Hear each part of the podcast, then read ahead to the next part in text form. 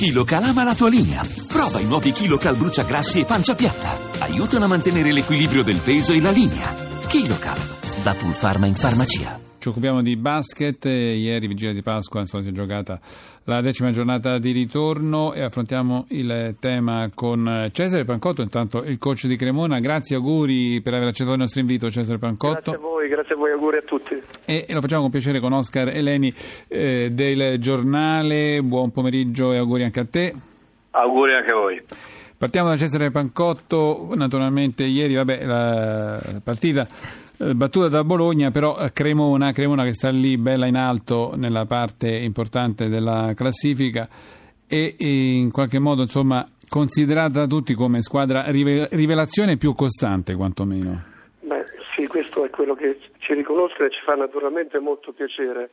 Per la prima volta la Vanoli Family, come ci piace essere eh, considerati, raggiunge i playoff nella sua storia, giovane storia, sette anni, in un percorso prima ad ostacoli, parlo del passato, oggi invece con una progettualità, una programmazione che parte da, dal Presidente Aldo Vanoli a tutta la società e a tutta la città. C'è una grande condivisione di quello che facciamo e i risultati sono sicuramente il frutto di questo lavoro.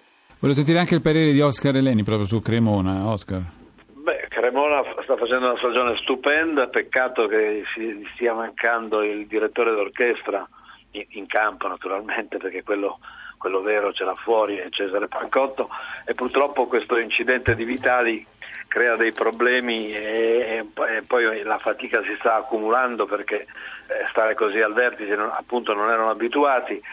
Però insomma ci sta a perdere a Bologna e diciamo la verità mi, mi fa, mi, sono abbastanza contento che la Virtus società così gloriosa si stia allontanando dalla zona retrocessione dove invece Torino sta, sta, prendendo probabilmente per la coda Pesaro, altra città storica per il nostro basket, che in questo momento è forse quella più inguaiata.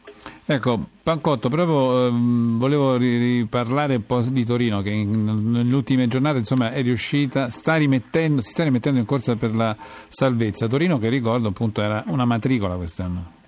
Sì, neopromossa, cambio di allenatore, cambio di tanti giocatori, sta assemblando e, e creando un'identità alla squadra, ha talento, fisicità e lunghezza per poter giocare un fine di campionato per accedere eh, per, per, la permanenza in A1. C'è una coda velenosa da parte di, tanti, tante squadre, chiaramente oggi Torino con i successi degli ultimi due secondo, secondo me si rilancia molto.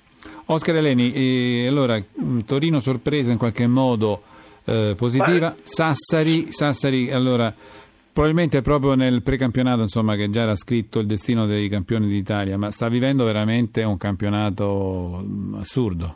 Sì, è una squadra confusa, l'abbiamo vista anche nella partita contro Trento. Trento veniva dalla grande festa per aver eliminato Milano nell'Eurocup, Nell'Eurocup era, una squadra, era una squadra sfinita, stanca, già fuori un giocatore importante come Sander e, e a un giocatore importante come Baldi Rossi per cui eh, la situazione mm, di Trento era, quel, era, quella giusta per poter dare eh, un, una stoccata, invece Sassari è arrivata lì, ma poi ha perso la supplementare e nel supplementare ha dimostrato che è una squadra confusa, d'altronde quello che è successo davanti agli occhi di tutti, sai, cambiare un allenatore che aveva portato così tanti successi, bocciare un altro allenatore che non era adatto a quel tipo di squadra e adesso dare la squadra in mano al general manager, diciamo che non, non ci può essere serenità e questa serenità in questo momento potrebbe anche compromettere l'ingresso, poteva compromettere l'ingresso nei playoff se Brindisi non avesse fatto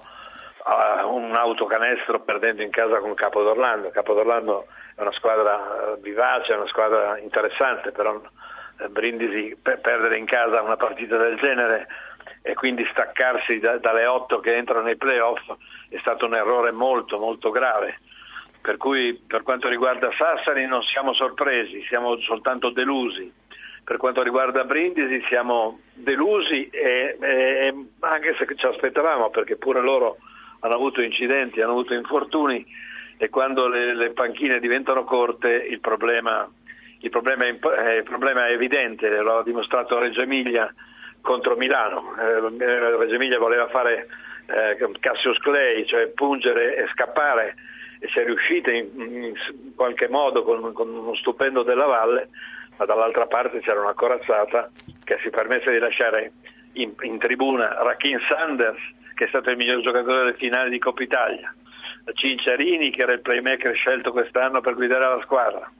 Quindi voglio dire, eh, la situazione, eh, appena gli altri hanno un, un, impedimento, Milano ne approfitta e infatti si è guadagnata il primo posto che ormai è assicurato perché anche nel doppio confronto è davanti a Reggio Emilia e avrà il favore del fattore campo, il, l'unico campo a livello europeo che abbiamo, l'altro sarebbe Pesaro ma purtroppo la squadra non è a livello europeo.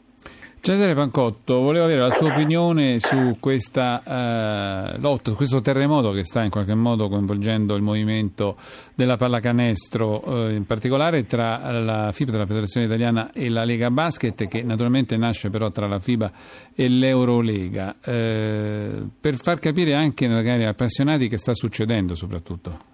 Beh, tutto che, che ci stanno parlando sopra la testa, perlomeno per quello che mi riguarda, ci parlano sopra la testa. Eh, credo che la cosa, l'aspetto più importante che è venuto fuori è la mancanza di unità di intenti da parte della, della Lega e quindi del, della stessa progettualità con la, con la federazione.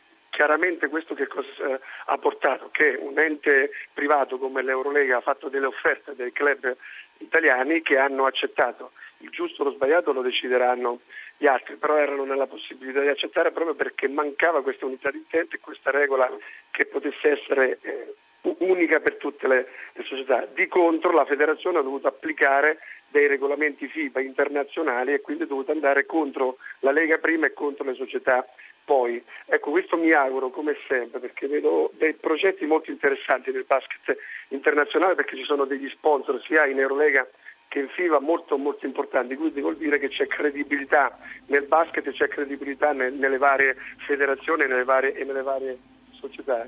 Che si arrivi attraverso questo a trovare un'unità di intenti, a ritornare a parlare al plurale, non a pensare al singolo orticello. Oscar Eleni, come se ne può uscire fuori da questa situazione? Beh, intanto speriamo che mh, mm, ritorni la calma perché c'è, c'è, un nervosismo esagerato e posso capire. Una guerra di, perché... di, di annunci, di comunicati? Sì, no, adesso siamo, siamo, siamo a, ai legali, quindi eh, la, la, situazione si potrebbe, si potrebbe incancrenire. Il problema è che c'è una grande tensione, capisco la posizione dell'Italia in questo momento dove i tre giocatori dell'NBA che abbiamo non siamo sicuri di poterne avere nessuno dei tre ad, un buon livello perché eh, Callinari verrà dopo quattro mesi di sosta, Bargnani non ha mai cominciato la stagione, Bellinelli in calo per cui capisco il nervosismo, però non capisco la tensione, ah, soprattutto della federazione italiana, se questo Bauman è veramente il messia per un basket nuovo, perché l'Eurolega ha lavorato bene in questi 15 anni, eh, la Champions è veramente un, un torneo di, di, alto livello, vendibile televisivamente e se la IMG ha messo 879 milioni sul tavolo, qualche motivo ci sarà.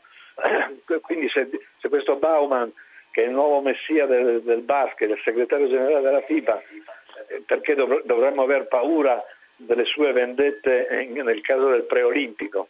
Se, se c'è questa pulizia intorno non dobbiamo aspettarci nessuna ritorsione. Le società che hanno, che hanno accettato di entrare nel, nella nuova organizzazione probabilmente faranno un passo indietro, resterà soltanto l'Armani che per dieci anni ha firmato un contratto con l'ULED.